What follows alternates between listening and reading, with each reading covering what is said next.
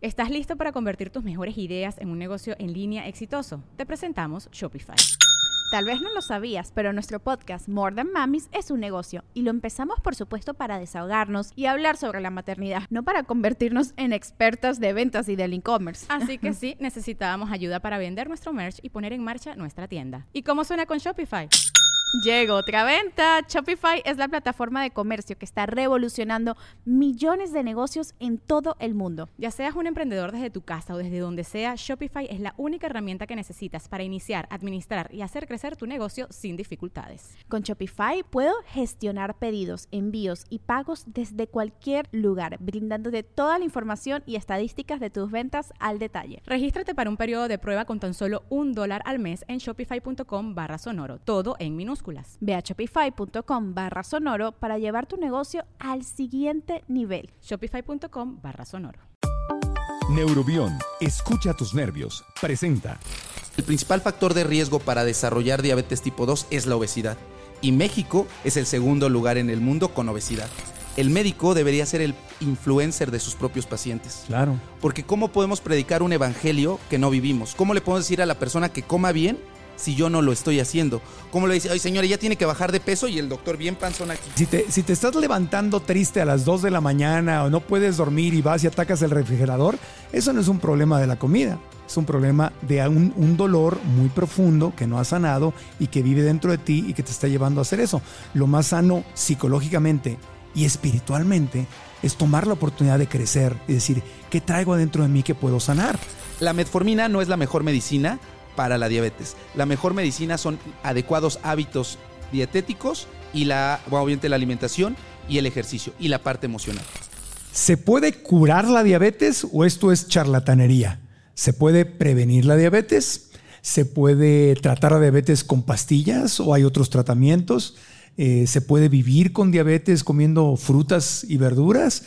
¿Cuáles son los mitos y cuál es la realidad sobre la diabetes? mister Doctor está en el podcast para hablarnos de esto en forma divertida, amena, con mucha información. Así que quédate con nosotros porque vamos a aprender muchísimo. Desde el Hotel Gran Fiesta Americana, Ciudad de México, con nuestro público en vivo lleno de estudiantes hermosas y hermosos, estamos listos. Episodio doscientos setenta y dos, comenzamos. De Marco Antonio Regil es una producción de R G L Entertainment y todos sus derechos están reservados.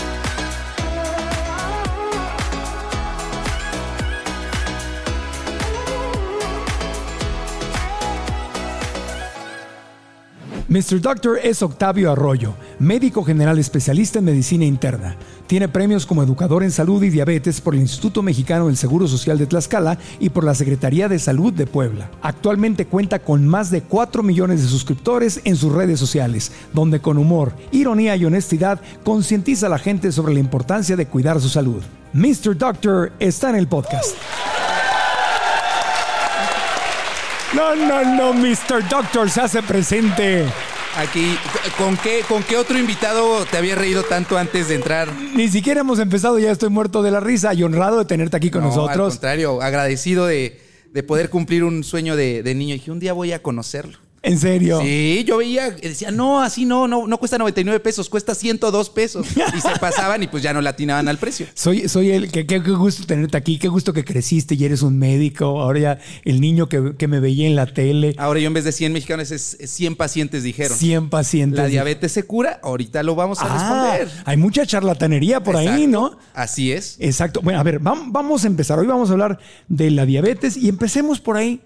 Hay mucha charlatanería. Así es. ¿Se cura la diabetes? La diabetes no se cura, la diabetes se remite y podrían parecer dos términos parecidos, pero la remisión se refiere más a que se puede dormir la enfermedad y no requerir eh, tomar pastillas o inyectarse insulina para tener controlada, contro, controlado perdón, los niveles de glucosa. O sea, pues se puede llegar a vivir como si no la tuvieras. Exacto. Siempre y cuando lleves la mejor medicina, porque todos creen que la mejor medicina para la diabetes es la metformina o la insulina o la glibenclamida o todos los fármacos, pero esa no es realmente, esa no es realmente la mejor medicina. La mejor medicina es la alimentación, el ejercicio, una adecuada salud emocional y una salud digestiva. Ok, muy bien. Pero me gustaría antes de esto eh, dejar claro qué es la diabetes. Empecemos porque existen, por existen estos, eh, estos mitos y va mucho en relación a por qué sí se remite y por qué no se cura. Sí, ¿qué es la diabetes? Y hay tres tipos de diabetes, ¿no? Cuatro tipos. Cuatro tipos Cuatro de diabetes. Cuatro tipos de acuerdo a la Asociación Americana de Diabetes. Y la prediabetes es otra cosa. La prediabetes es otra cosa, que es un término eh, general para las personas que no pertenecen al área de la salud.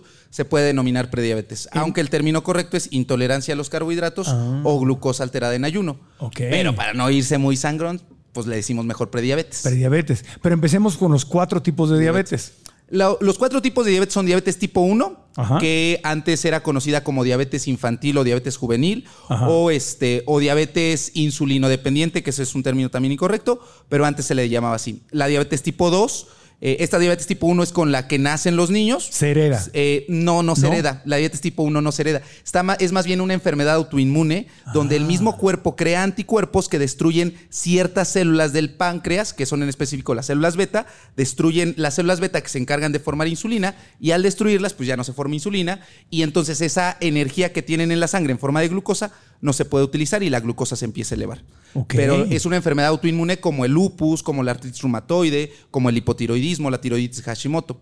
Y no se hereda porque si fuera así, eh, pues los papás vivirían con diabetes de muchas de estas personas. Hay factores de riesgo. Por ejemplo, ¿cuáles son los factores de riesgo para desarrollar diabetes tipo uno? Ser el, el hijo único, el primer hijo, perdón. Ser el primer hijo aumenta el riesgo de tener eh, diabetes, eh, tener una um, alteración en, en los genes que se llama...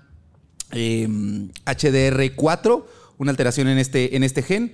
También tener síndrome de Down aumenta el riesgo y tener familiares en primer grado, o sea, papás o hermanos con, este, con otra enfermedad autoinmune. Son los factores de riesgo para desarrollarla. Pero esa es la menos común, es más o menos... Son el cinco por ciento de todas las personas que viven con diabetes. cinco por ciento es eh, diabetes tipo uno. ¿Y se puede detectar antes del nacimiento? No, no, no, no, no, no. no. Eh, ahí sí no hay una forma, ni prevenir, nada. No hay nada que hacer. No hay nada que hacer. Simplemente saber que si hay antecedentes de enfermedades autoinmunes en la familia, eso podría, o sea, si la mamá tiene lupus, podría aumentar el riesgo de que el hijo nazca con lupus. Ok. Tipo uno. Tipo uno. Pues vamos a la más popular, que es el tipo dos, ¿no? Exacto. El noventa a noventa y cinco por ciento de las personas que viven con diabetes es eh, diabetes tipo dos, la cual está asociado a inadecuados hábitos en el estilo de vida, eh, al sedentarismo, eh, a, la, a la etnia de donde, se produ- eh, de donde pre- este, procede la persona. Si es latino, es un factor de riesgo. Ser mexicano es un factor de riesgo para tener diabetes. Pero eso no quiere decir que se herede. También tener familiares en primer grado con diabetes tipo dos aumenta el sí el riesgo. La diabetes tipo uno no, pero la tipo dos sí. Si yo, mi papá vive con diabetes o mi mamá vive con diabetes, es muy probable que yo pueda desarrollarlo. Se calcula que por cada familiar, ya sea papá y mamá, que vivan con diabetes, aumenta hasta un doce punto cinco por ciento la probabilidad. Si los dos viven con diabetes, aumenta hasta un veinticinco por ciento la probabilidad. Y dijiste que si, es, si eres latino o mexicano, hay más aumenta, probabilidad. Sí. ¿Pero por qué?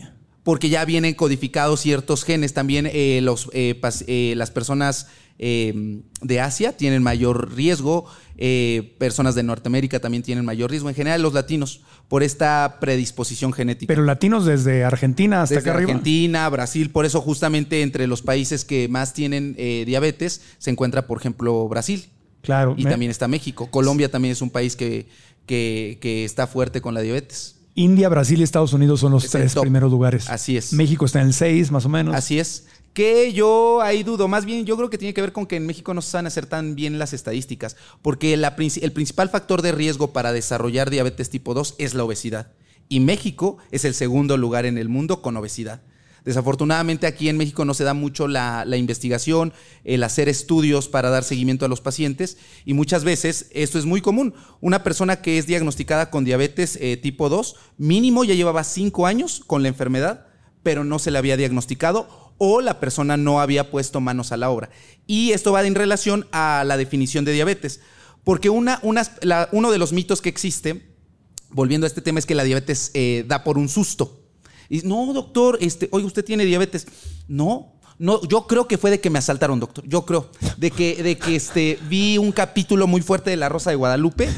Yo estaba, vi que estaba viendo cien mexicanos dijeron, y yo juraba que iba, y se quedaron en ciento noventa y nueve puntos, y por eso me dio la diabetes del susto. del coraje. Pero la diabetes no da así, no da de un momento para otro. Ahí, ¿qué sucede? Hay ciertas hormonas que hacen lo contrario a la insulina. La insulina, en términos sencillos, baja la glucosa en la sangre, la mete a, a las células. Y hay otras hormonas que la elevan, con la intención de tener más energía, como el cortisol o la adrenalina. Estas dos hormonas también se liberan en situaciones de estrés. Entonces, en una, en una situación de estrés importante, tal vez la persona ya tenía la glucosa elevada y esa fue la gota que derramó el vaso mm. para que se manifestara. De ahí que lo que te decía hace un rato, las personas que no duermen correctamente, que se alivian constantemente en estrés, tienen elevados los niveles de cortisol y adrenalina, y por lo tanto va a ser más difícil que puedan controlar su, su diabetes. Y también la obesidad, que va muy de la mano. El, la prediabetes, la obesidad, la resistencia a la insulina, prácticamente tienen eh, el mismo origen. Y por eso te decía que por ahí va lo de la definición. La diabetes médicamente se define como un conjunto de trastornos eh, metabólicos que se caracterizan por tener los niveles elevados de glucosa. Es decir, el que la glucosa se eleve es la punta del iceberg. Por debajo hay muchísimos otros trastornos. Y para llegar a esa punta del iceberg no fue de un día para otro. Primero, en orden sencillo, es mala alimentación y falta de ejercicio, sobrepeso, obesidad, resistencia a la insulina, prediabetes, diabetes. Es el orden. Ese es el orden habitual de las, del caminito. Entonces, que alguien venga a decir, no, pues no sabía cómo, pues si hace un año me dijeron que estaba bien... Difícilmente es eso, más bien muy seguramente ya tenía otros factores de riesgo como obesidad. Otro factor de riesgo, al menos aquí en México, es tener más de cuarenta y cinco años. Si tú tienes un índice de masa corporal por arriba de veinticinco, que el índice de masa corporal es el peso para tu estatura, si tienes un índice de masa corporal por arriba de veinticinco y tienes más de cuarenta y cinco años, o eres mexicano, o, o tienes obesidad, o tu papá o mamá tiene diabetes, o tienes síndrome de ovario poliquístico, entonces valdría la pena que empezaras a hacer un tamizaje, un screening, para ver si, puede, eh, si tienes diabetes o si tienes eh, probabilidad de desarrollarla. Al menos intolerancia a los carbohidratos, que te digo que es el término médico para la prediabetes. Todo esto estamos hablando de diabetes tipo dos. De, to- de diabetes tipo dos. Y me gustaría, digo, ahorita podemos hablar de las otras, pero me gustaría sí. que habláramos sobre todo de diabetes tipo sobre dos. Sobre estas. Porque es la que más existe. La más popular. ¿Podrías repetir el caminito así despacito? Ah, sí, porque fue... claro. Es mala alimentación y Ajá. sedentarismo. Principalmente. Ahí empieza. Dos, sobrepeso, obesidad. Que es consecuencia de la primera. Exacto. Sí, sí, sí. Obesidad, resistencia a la insulina, yes. prediabetes, diabetes. Entonces, diabetes, eh, falla renal a los diez años, neuropatía diabética, que sí tiene que ver con la diabetes. La neuropatía diabética. diabética este, la ceguera. La principal causa de ceguera irreversible en México es la, la diabetes. De cada siete, de cada diez personas que tienen insuficiencia renal, que el término médico es falla renal crónica, siete es por diabetes. Entonces, eh, y al final ah, la, la diabetes tipo dos es un problema de salud pública. Amputaciones también, ¿no? Amputaciones, que eso es eh, angiopatía. Es decir, eh, pensemos que literal el azúcar, en la sangre va el azúcar, va el azúcar, perdón, para darnos energía. Si ese azúcar se queda por mucho tiempo en un vaso sanguíneo, en una manguerita, imaginemos que tenemos una manguera vieja y aparte alrededor le ponemos azúcar y la dejamos sobre el sol.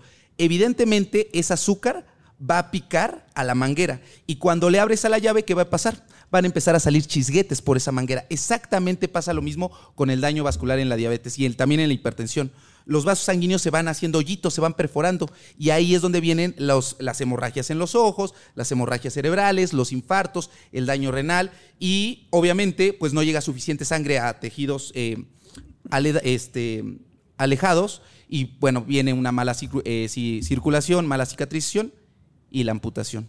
Y todo empieza por la por... mala alimentación y la falta de ejercicio. Y a su vez podríamos decir, ay, pues, porque es muy común, sobre todo con los médicos, y voy a hacer, yo sé que aquí no hay conflicto de interés, pero es muy común que en el sector público, como en el I M S S, en el I S S S T E, en Secretaría de Salud, los médicos le digan, ah, pues señora, ella tiene que comer bien, pero tiene su, su refresco aquí claro. en la mesa, o tiene sus galletas, o los encuentran fumando afuera del hospital. Yo siempre, cuando me invitan a dar pláticas a otros médicos, les digo que más allá de las redes sociales, el médico debería ser el influencer de sus propios pacientes. Claro. Porque ¿cómo podemos predicar un evangelio que no vivimos? ¿Cómo le podemos decir a la persona que coma bien si yo no lo estoy haciendo? ¿Cómo le dice, oye señora, ya tiene que bajar de peso y el doctor bien panzón aquí? Uh-huh. Evidentemente eso no, o no les ha tocado claro. cuando van al I M S S. Están, es, es lo más común. No, el I M S S en hospitales privados y en también. Hospitales, yo también. A mí me sorprende que haya médicos que están con el refresco ahí. Cuando voy a congresos médicos, en las salas hay refrescos. apenas fui a un congreso de obesidad hace medio año y uno, uno de las eh, parte del catering era, era refrescos. O sea, es que no puede ser posible. Es como si habláramos de cáncer de pulmón y hubiera cigarros afuera. Pero, Octavio, si en un hospital, mm. en un hospital. La moneda de cambio intrahospitalaria es la, co- bueno, podemos sí, decir marca, la, marca que la Coca-Cola. Y no me van a dejar mentir, las enfermeras, cuando un médico le quiere pedir un favor, sí, doctor, pero me va a pagar con una Coca. Doctor, ya ensució las sábanas del paciente, una Coca. Y si es turno, turno nocturno, al doble, son dos cocas o Coca de dos litros. ¿En serio? Eso sí, con su calcetín, porque las latas sean feas. Aceptémoslo, Marco. ¿En serio? ¿Es esto que me... así es sí. la cosa? Ah, bueno, acá hay una, una médico. ¿Sí? No me va a dejar mentir. Sí. Las, la Coca es la moneda de cambio intrahospitalaria. O sea, de verdad, puedes ir a cualquier hospital público o privado y decirle a la enfermera, ¿cómo le pago este favor? Una Coca, doctor.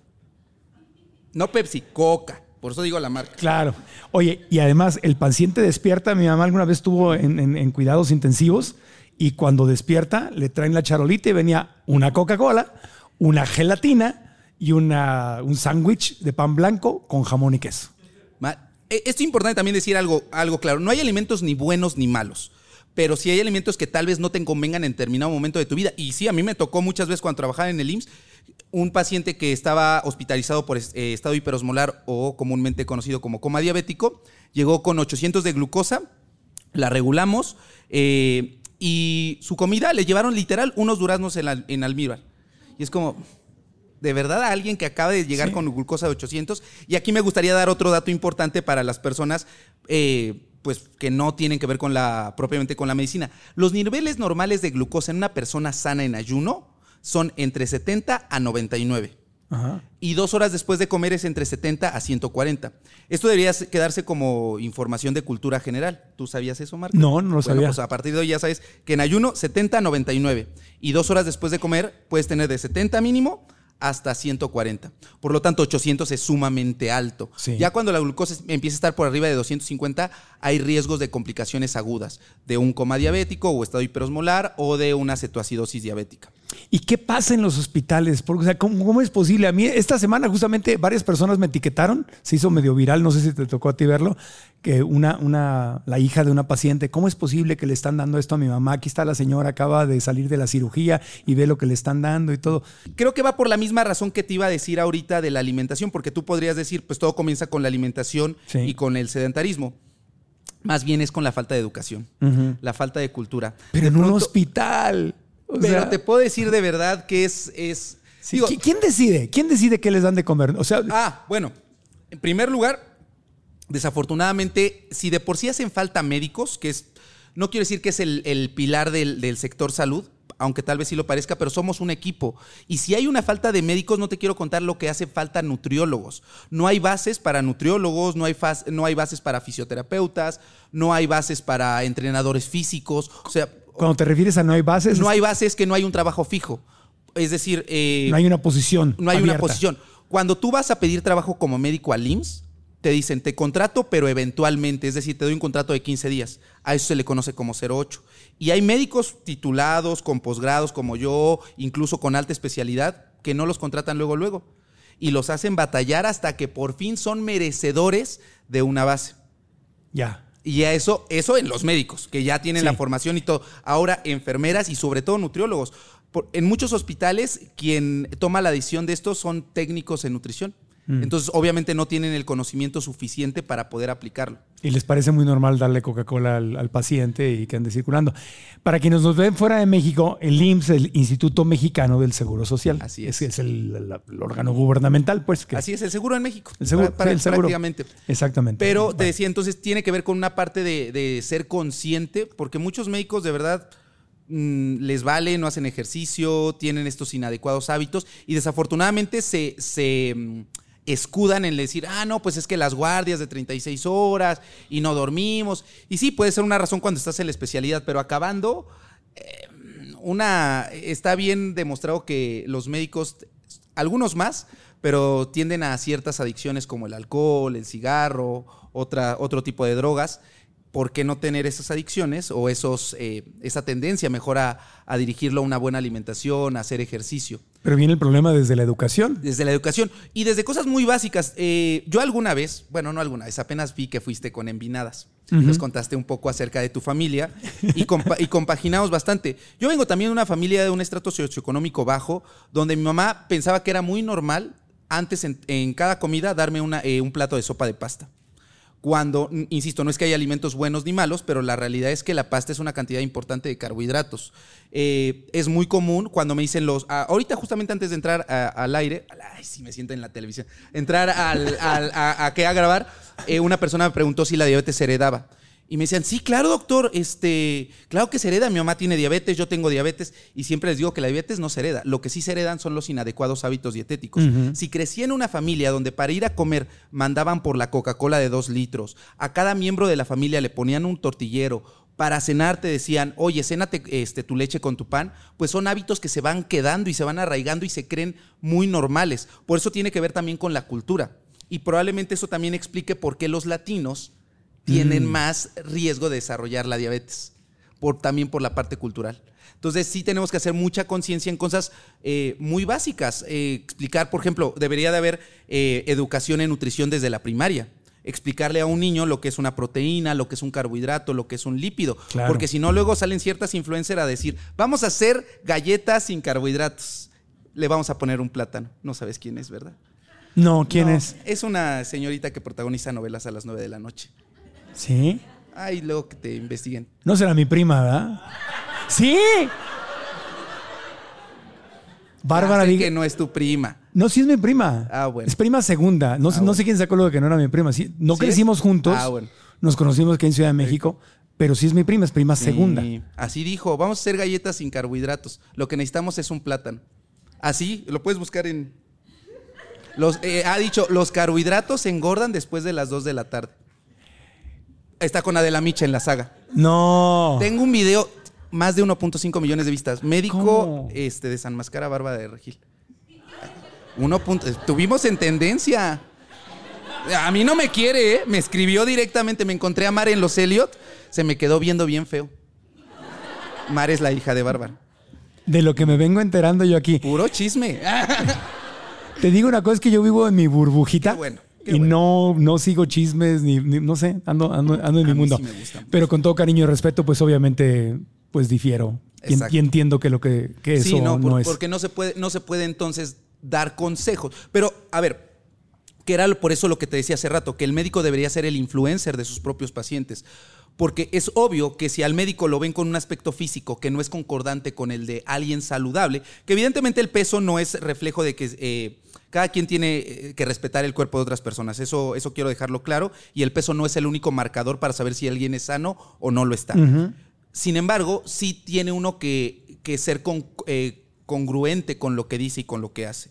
Y si viene de pronto un influencer que me dice, oye, si tomas mi proteína vas a estar como yo, pues... Claro, en el colectivo dicen, sí es cierto, le voy a hacer mejor caso a ella o a él en vez de hacerle caso a mi médico. Y entonces dejan tratamientos, eh, fármacos o insulina por ponerse células madre o por tomarse tal remedio casero, aceite de coco, este, gomitas para bajar de peso, vinagre de manzana y un buen de cosas que no deberían ser así. O incluso... Muchas, gran parte que una persona con diabetes no se controle o no le tome seriedad o la importancia a su enfermedad es que hay ahí un duelo emocional. Y en vez de ir con un terapeuta, ir con un psicólogo, ir a psiquiatría para ver dónde está el problema y poderse apegar mejor a su tratamiento, porque al final esto tiene que ver mucho con la, con la parte de terapia conductual, deciden ir con personas que practican el Reiki o que leen chakras, como algunos invitados que has tenido por acá. Perdón, perdón. Antes de continuar con el podcast, les quiero recomendar el hotel en el que estamos grabando este episodio. Se trata del Gran Fiesta Americana Chapultepec en Ciudad de México. Mi equipo y yo estamos fascinados con la hermosa vista que tiene del castillo y el bosque de Chapultepec. Tiene habitaciones súper cómodas y amenidades como bar, gimnasio y un restaurante de comida mediterránea. El personal del hotel es súper profesional y amable y nos ha brindado un excelente servicio. Además, sus salones nos han quedado perfectos para grabar este episodio. Así que cuando visites la Ciudad de México te recomiendo que te hospedes en este hotel. Reserva en gran fiesta americana punto com. Repito, gran fiesta americana punto com. Y ahora continuamos con el podcast.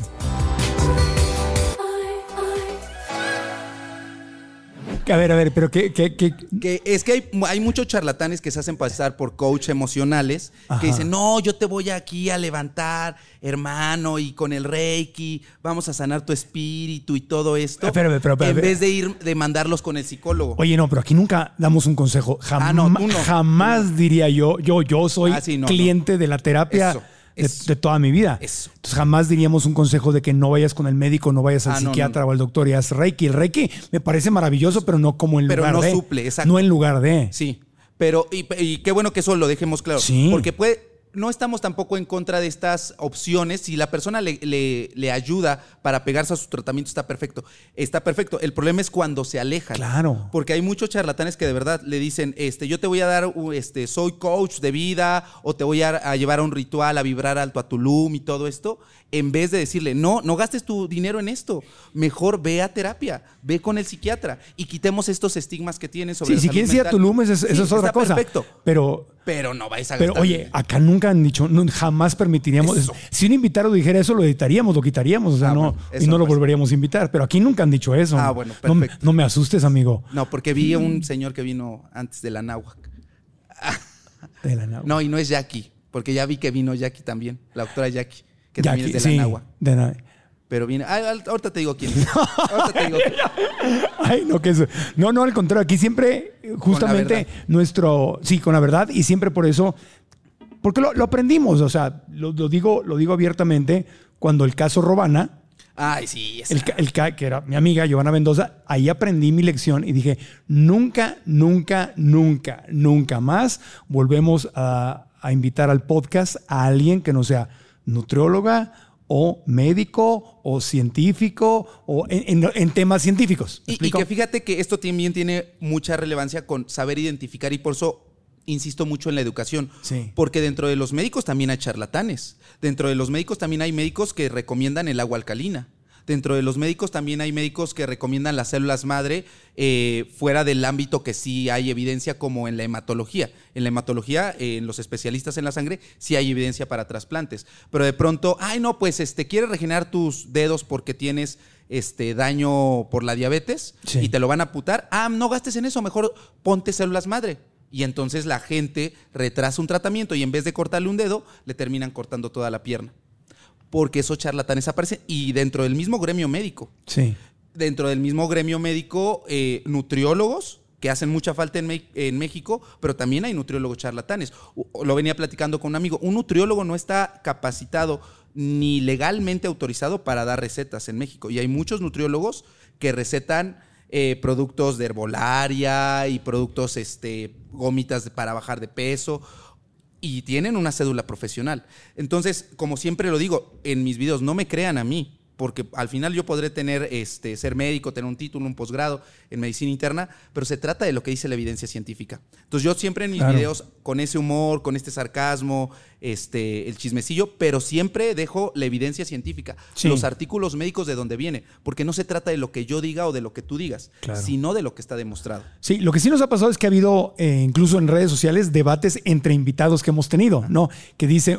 un invitado previo dice, esto que dijo este doctor, ¿dónde está la prueba científica? Entonces el doctor ya entra y le dice, mira, viene de acá, y en mi Instagram se han hecho ahí este, ah, conversaciones. Eso, eso da mucho tráfico a las eh. redes.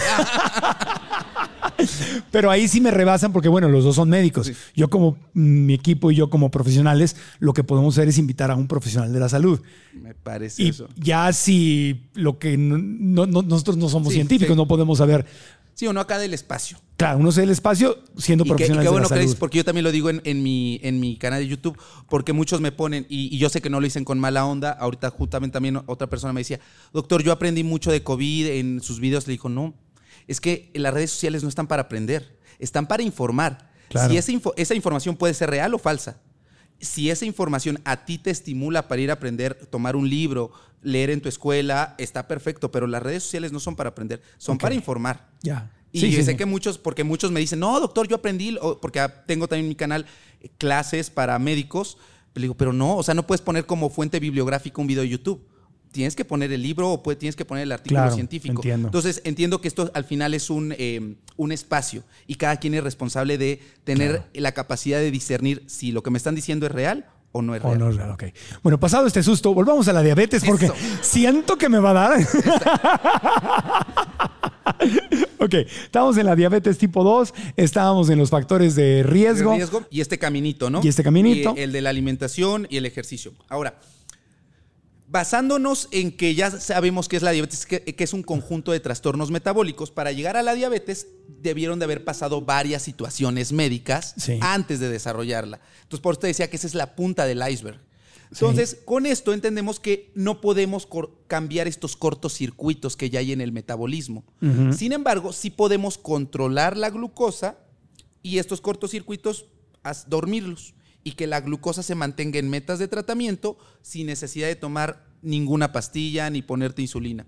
Solamente con la mejor medicina, que es la alimentación, el ejercicio, insisto, la salud emocional y la salud digestiva. O sea, sin pastillas. Sin pastillas. Y eso se le llama remisión de la diabetes. Yo te decía hace un momento que el peso no debería ser el único marcador para saber si una persona es sana o no es sana. Pero hablando propiamente de la diabetes tipo dos, desde hace cinco años aproximadamente, se sabe que si una persona que vive con diabetes tiene menos de cinco años con la enfermedad, supongamos se la diagnosticaron en el dos mil diecinueve y tiene sobrepeso o obesidad, si esa persona con menos de cinco años con la enfermedad baja quince kilos, la diabetes se remite.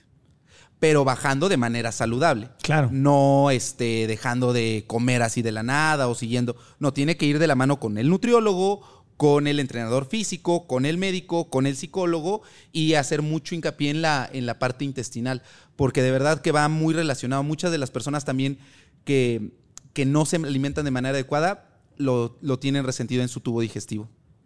Ahora, eh, ¿para cuándo saber que una persona ya vive con diabetes? Y Hey, it's Kaylee Cuoco for Priceline. Ready to go to your happy place for a happy price? Well, why didn't you say so? Just download the Priceline app right now and save up to sixty percent on hotels. So whether it's Cousin Kevin's Kazoo Concert in Kansas City, go Kevin, or Becky's Bachelorette Bash in Bermuda, you never have to miss a trip ever again. So download the Priceline app today. Your savings are waiting. Go to your happy place for a happy price. Go to your happy price, Priceline. Y qué bueno que estoy diciendo esto, porque es muy común también que las personas en general le digan, ay, mi mamá es diabética o mi papá es diabético. Esa es una forma de estigmatizar a las personas. Es como uh-huh. decirle a una persona que vive con V I H, ah, pues es idoso o es idosa, uh-huh. cuando no debería ser así. La persona va más allá de una enfermedad. Entonces, es persona que vive con diabetes este, o que tiene diabetes. Una, lo primero es persona. Una que vive ay, con una, diabetes. No es un discapacitado. Ah, es una no, persona con discapacidad. Una exacto. persona con tal cosa. Porque eso no te define. Exacto. Lo mismo con la diabetes. Okay. Porque era lo que decíamos hace rato. Muchas personas, no, ¿cómo voy a ser diabético? Y yo, no, tranquilo. O sea, no es como que se vaya a acabar el mundo. Y mucho de esto tiene, oye, está temblando acá. Mucho tiene que ver con este, con esta parte emocional que no, no han asimilado y no han cambiado sus conductas. Pero bueno, eh, ¿cómo saber que una persona vive con diabetes? Uh-huh. Te decía que lo normal de glucosa en una persona eh, sana va de setenta a noventa y nueve. Para que una persona eh, se diga que tiene diabetes es por arriba de ciento veintiséis. Cuando la persona esté, y tú dirás, ¿y qué pasa con los que tienen entre cien a ciento veinticinco? A eso se le conoce como prediabetes. Ah, ok. Estás, estás cerquita, estás coqueteándole exacto, con la diabetes. Exacto. Que el término médico, es, insisto, es intolerancia a los carbohidratos. Entonces, si tienes entre setenta a cien, es, eh, en términos sencillos, normal. De cien a ciento veinticinco, eh, prediabetes. Y por arriba de ciento veintiséis, es diabetes. Entonces, ¿se puede decir que el azúcar provoca diabetes? ¿El exceso de azúcar provoca no, diabetes? No, no, no. no. El, el exceso de azúcar no provoca diabetes. Y hay que entender qué tipo de azúcar, porque hay personas que dicen, no, pues es que este, los plátanos, los mangos son súper malos, tienen muchas... No, no hay alimentos ni buenos ni malos. No podemos prohibir. El único sí es el refresco, ¿no? Eso sí, yo estoy en contra del refresco. No tomo refresco, pero fuera de ahí, todo. todo o sea, o sea hay otros, ¿no? Ah, bueno, refresco. Sí, claro. Bueno, alimentos... Los ultraprocesados. Ah, no, claro, pero esos no son alimentos. Es a lo que iba. Ah, sí, sí, no. Okay. Ahí entendí, era lo que iba con, por ahí a lo del azúcar. Sí, ya. Definitivamente los ultraprocesados no. O sea, los ultraprocesados como las galletas, pero... O sea, ni siquiera son alimentos. Ni siquiera son alimentos para mí. Gracias, gracias. Es que eso, eso tiene que quedar claro. Ah. Sí, pero, pero mira, Marco, vamos a ser bien sinceros. Sí. Ahorita tú y yo podemos hablar de ultraprocesado y lo podemos entender, pero la señora... Eh, porque me atrevo a decir y poner estos ejemplos porque yo vengo de ese, de ese grupo de personas. Las señoras que se quedan viendo la televisión y que no saben lo que es un ultraprocesado. No. Porque si yo voy con mi mamá no me va a saber qué decir que es un ultraprocesado. Hay que decirle textualmente. Las galletas, todo lo que pueda venir empaquetado ya es un ultraprocesado. Las galletas, los refrescos, incluso, eh, ¿podemos decir marcas? Todas las que quieras. Ah, Danonino, este, Yoplate. Yakult. Yakult. Cuando, eh, cuando me dicen, no, doctor, es que este, lo, se lo mando, eh, le mando un este, Danonino para crecer grandototote. Pero a los lados, porque esa es la principal causa de, de, de, de obesidad en los niños. Lo, no, yo, por, porque mi mamá era de esas. Mi mamá me ponía un Jumex y un sándwich, claro, pensando que ella en su idea de, claro, que me está... Porque la televisión les vendía eso, sí, adicionado con vitaminas y minerales. Y en, o también la otra, es que si es natural, es sano. Porque esa es una de las falacias más grandes de estas personas alternativas y del agua. Es que es natural... El veneno de víbora también es natural, Marco. Y cuando uno lo muere, muerde, se anda muriendo. Mm. Entonces, no porque algo sea natural quiere decir que sea sano. Hay personas que me dicen, doctor, yo no le pongo azúcar a mi café, le pongo miel, porque la miel es natural. Y entonces ya no, no. Le dije, no. Entonces, le digo, te, te digo, no hay alimentos ni buenos ni malos, pero sí hay que saber en qué momento nos conviene. Con eso tampoco quiero decir que un día, si se te antoja una galleta, no te la puedes comer. Una. Una. Exacto. Y hay, y hay de galletas a galletas. Y hay de galletas a galletas. No porque digan este, integrales o gluten free quiere decir que sean lo más, no, este, lo más saludables. Uno tiene que aprender, que era lo que te decía nuevamente, la educación. Sí. Saber identificar qué es un carbohidrato, qué son azúcares añadidos, porque hay muchos productos que se venden como sin azúcares, sin azúcares añadidos, aparte de los que ya traen. Entonces, se trata mucho de educación.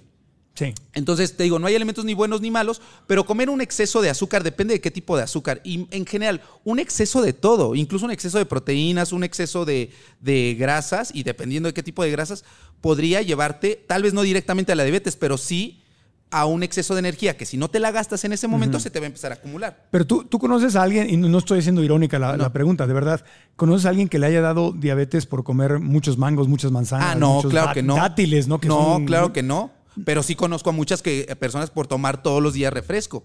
Hay personas que yo cuando van a mi consulta siempre les pregunto, a ver, ¿qué desayunó hoy? ¿Qué, este, qué com- cenó anoche? ¿Qué comió ayer? Y el noventa por ciento de las personas en las últimas veinticuatro horas, y hagan el ejercicio, reflexionen ustedes, ¿qué comieron hoy en la mañana? ¿Qué cenaron anoche? ¿Qué comieron ayer? Les puedo asegurar que la gran mayoría no ha comido verduras. Y a entendiendo ver. por verduras, que son chayote, calabaza, brócoli, jute, porque muchos me dicen, no, doctor, sí como este verduras, lechuga, jitomate. Esas no son verduras, amigos. ¿No son verduras? No, el jitomate es una fruta. Claro, sí, cierto. Y, no, la, lechuga, y la lechuga, pues, es una hoja. Es una hoja. O sea, es chayote, calabaza, brócoli, ejotes, espinacas, acelgas. Esas sí son. Y no, y, la, y por eso te digo, cosas tan básicas no las saben identificar las personas. Claro. No, doctor, me comí mis dos pechugas empanizadas. Comí en mi casa, sano, dos pechugas empanizadas con papas fritas, agua de Jamaica con, este, con dos cucharadas de azúcar, pero morena, este, mis tortillitas y mi sopa de pasta. Muy natural. Y, y verdura. Sí, aguacate, mi ensalada de aguacate con... En ningún momento iba verdura. Cosas tan básicas, ¿te das cuenta, Marco? A ver, con base en esta información que el doctor nos acaba de dar... Preguntémosle a todo, cien invitados. Vamos a invitar a cien. Le preguntamos a cien invitados. Levante la mano honestamente quién sí ha comido verduras en las últimas veinticuatro horas. De, bueno, tenemos un público sano. ¿Quién no ha comido? Ok, está bien. ¿Seguridad? Ah. Bueno, me, me alegra saber que aquí la mayoría, porque son público, son estudiantes y son público de nuestro podcast. Y yo quisiera pensar que nuestra comunidad es más sana. Eso. Porque pero están luego, aquí. El enemigo luego está en casa, te digo. Sí. Mis papás, si te digo cosas que no hacen, si te contara yo. Pero bueno. Entonces, muchas personas no han comido verduras. Pero cuando les pregunto, este, ¿toma refresco? Sí, doctor, pero poquito, un vasito a la hora de la comida. Le digo, ¿un vasito nada más? Sí. Un vasito son doscientos cincuenta mililitros. Si multiplicamos doscientos cincuenta mililitros por, eh, siete, por treinta días al mes, ajá, son siete punto cinco litros. Y multiplíquenlo. doscientos cincuenta por, este, por treinta van a dar siete mil quinientos. siete punto cinco litros de refresco al mes, una sola persona, con un vasito chiquito. Y cuando les pregunto... ¿Por diez meses? ¿setenta? Exacto. No, pero espera, espera, espera. No, espera. Es va un mes. Y luego eh, me dicen, y le digo, ¿y tortillas? Que las tortillas no son malas, pero como todo digo, en exceso todo puede ser malo. Tortillas, no, doctor, este, tres en la mañana y en la tarde, cuatro. Y en la noche, pues otras tres. O sea, se come diez tortillas al día. Y sí hay, ¿eh? O sea, no estoy... No, de verdad, hagan ustedes el... el ¿Y de ejercicio. Harina o de maíz? De maíz. De, de, de maíz. Por, tre, por treinta días al mes son trescientas tortillas. Entre veinte que trae cada kilo son quince kilos de tortillas. quince kilos de tortillas más eh, siete litros de refresco son veintidós kilos. Cuando me, dice doc, cuando me dicen, doctor, ¿por qué no podré bajar de peso? ¿No tendré la tiroides? Más bien tiene la tragoides. La verdad, Marco, la verdad. Y luego le echan la culpa al plátano, al mango, entonces, a, a la manzana. Es que es muy difícil bajar de peso. La no es tragoides. Que sea, es la tragoides. Y no es que sea difícil bajar de me peso. El mister Doctor me diagnosticó con, con tragoides. tragoides. Entonces te digo que me dicen, ¿por qué no bajo estos quince kilos que te decíamos para remitir la diabetes? Probablemente con acciones tan sencillas como disminuirle el número de tortillas y erradicar completamente el refresco es más que suficiente. Con esto no estoy demeritando la acción de un nutriólogo. Claro que es necesario que todos tengamos hábitos, que tengamos un plan de alimentación. Pero cosas tan básicas como estas pueden marcar la diferencia. Comer verduras dos veces al día va a mejorar muchísimo tu flora intestinal en vez de estar buscando probióticos de ciertas marcas o cual, que no es que sean malos, pero ¿cómo quieres que una pastilla solucione lo que no buscas solucionar con tu alimentación? Uh-huh. Entonces... Ahora, frijoles, lentejas, ah, claro, habas, sí, sin chícharo, todo chícharo, eso bien. Porque hay muchas personas... Ah, pero que no sean de la sierra. Porque no, sí, doctor, me como mis frijolitos, pero de la lata de, de, las, de la sierra. Traen un buen de conservadores. Ajá. ¿Sí, sí comes frijoles de la sierra? No, no, no de lata no. ¿No? Es raro, bueno, raro. Pero bueno, que... pero sí los conoces, si no, por acá va a aparecer una sí, foto. Sí, no, es una marca, ah. sí, obviamente. No, lo que me he dado cuenta es que muchas marcas de frijoles, cuando llego a comprar latas, que es raro, pero algunas traen manteca de cerdo. Sí. O traen aceites, o sea, sí, o sea, sí, sí, sí están cargaditos. Y sodio, que, mucho sodio. Y que, insisto, que, que no es que no te puedas comer un día por las prisas una vez, uh-huh, pero optemos por prácticamente, pues no consumir nada de ultraprocesados. Todo lo que venga enlatado hay que evitarlo en la medida de lo posible. Así como ahorita ya están evitando lo del tabaco, que se me hace una muy buena estrategia. Sí. Creo que por ahí debería ir también la, la parte. Y, y a veces siento que estamos de cabeza, ¿no? Porque la protesta, digo, cuando salga este podcast... Espero que la ley haya, haya pasado y que se haya prohibido lo de, en México, para los que nos ven en otros países, la ley prohíbe que se fume en lugares públicos. Así es. ¿No? Que es el siguiente paso. Y obviamente, pues mucha gente lo aplaudimos. Muchos médicos lo aplaudieron, yo lo aplaudí. Uy, que mira, si te digo cuántos médicos fuman en las noches en sus guardias saliendo. Claro. No, no, sí, los, los he visto, los me ha tocado.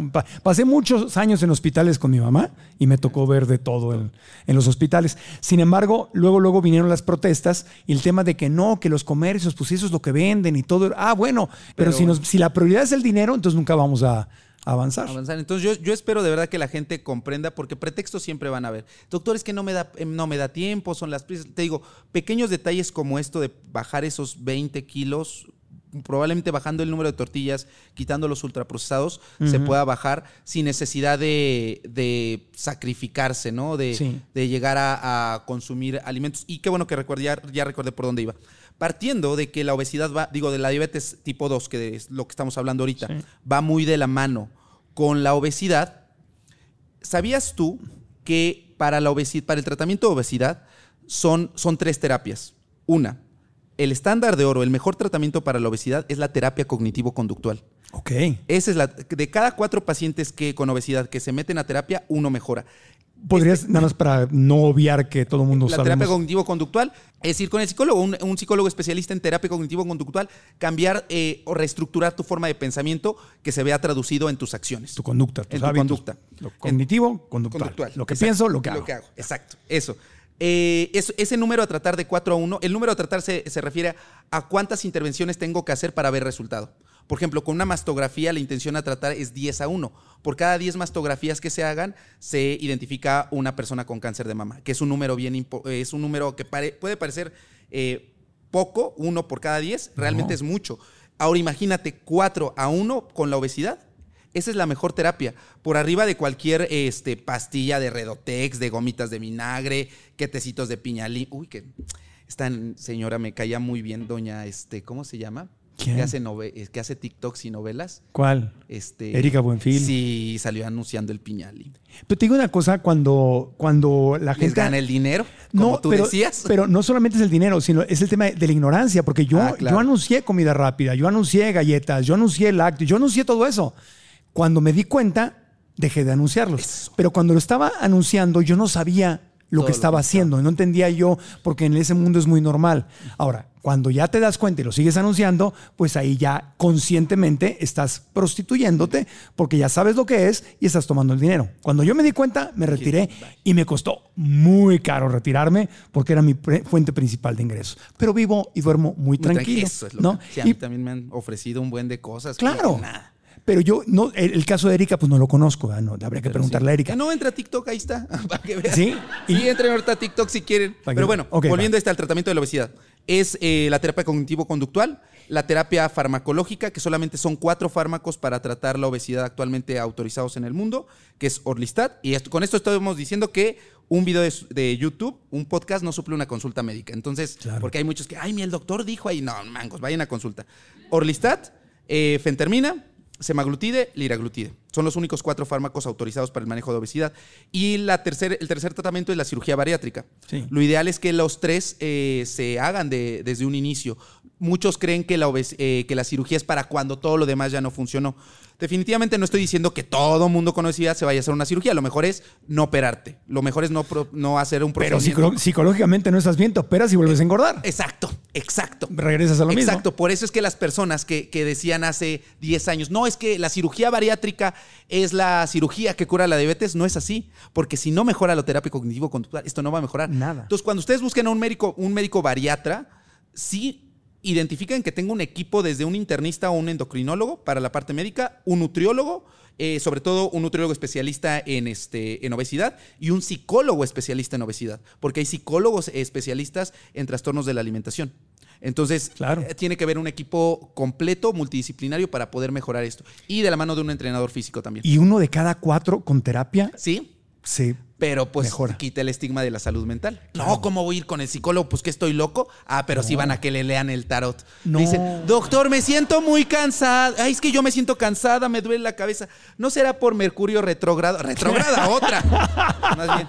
Tengo un no. video que puedes sí. buscar ahí, se llama este, Lady Mercurio retrógrado. Tenía hipotiroidismo, ¿verdad? Bueno, tengo una sección en mi canal que se llama Chis Medicina y mandan eh, conversaciones de WhatsApp donde me cuentan todas estas cosas y yo las voy desmintiendo. Qué buena onda. Es que es bueno. No, yo, yo digo era al revés. Yo estaría loco si no fuera por terapia. Ah, sí. ¿Me explico? O sea, las, los momentos más difíciles de mi vida, si no fuera por la terapia, yo no sé qué hubiera hecho. Me podría haber suicidado, me podría haber hecho una estupidez, no sé. O sea, al contrario, a la, a la terapia le debo el poder mantener el equilibrio en la vida. Y mientras más creces o más éxito tienes o tienen mejores ingresos, no mejoran las cosas. Se complique. Cualquier problemita chiquito que tienes se vuelve enorme porque ahora estás a los ojos de la gente, ahora tienes cierto poder, ahora tienes dinero. Se magnifica. Entonces, terapia, terapia. Te... Y, y fíjate que yo siempre les pongo el ejemplo que en vez de que, digo, cada quien puede profesar la religión que quiere y creer en lo que quiere, su cuerpo, su decisión. Pero... Pero en vez de ir, en vez de ir con un sacerdote pensando que me voy a ir a confesar con él, mejor vayan a terapia. Eso sí debería ser como desde niños se nos... No, tienes que ir con el padre a tu catecismo o tienes que ir con el padre este, a confesarte. Mejor inculquemos que se vaya a terapia. No necesitas estar mal para ir a terapia. No. Es como con el médico. No, no tienes por qué estar mal, aguantarte ir mal, a estar mal para ir con el médico. Si en la propia religión les, les dicen en sus mandamientos que cada ocho días tienen que ir a misa, pero lo mismo pasa. Van a misa ya cuando están mal. Ahora sí ya van a rogarle y todo. Ojalá se aparezca una rosa blanca ahí.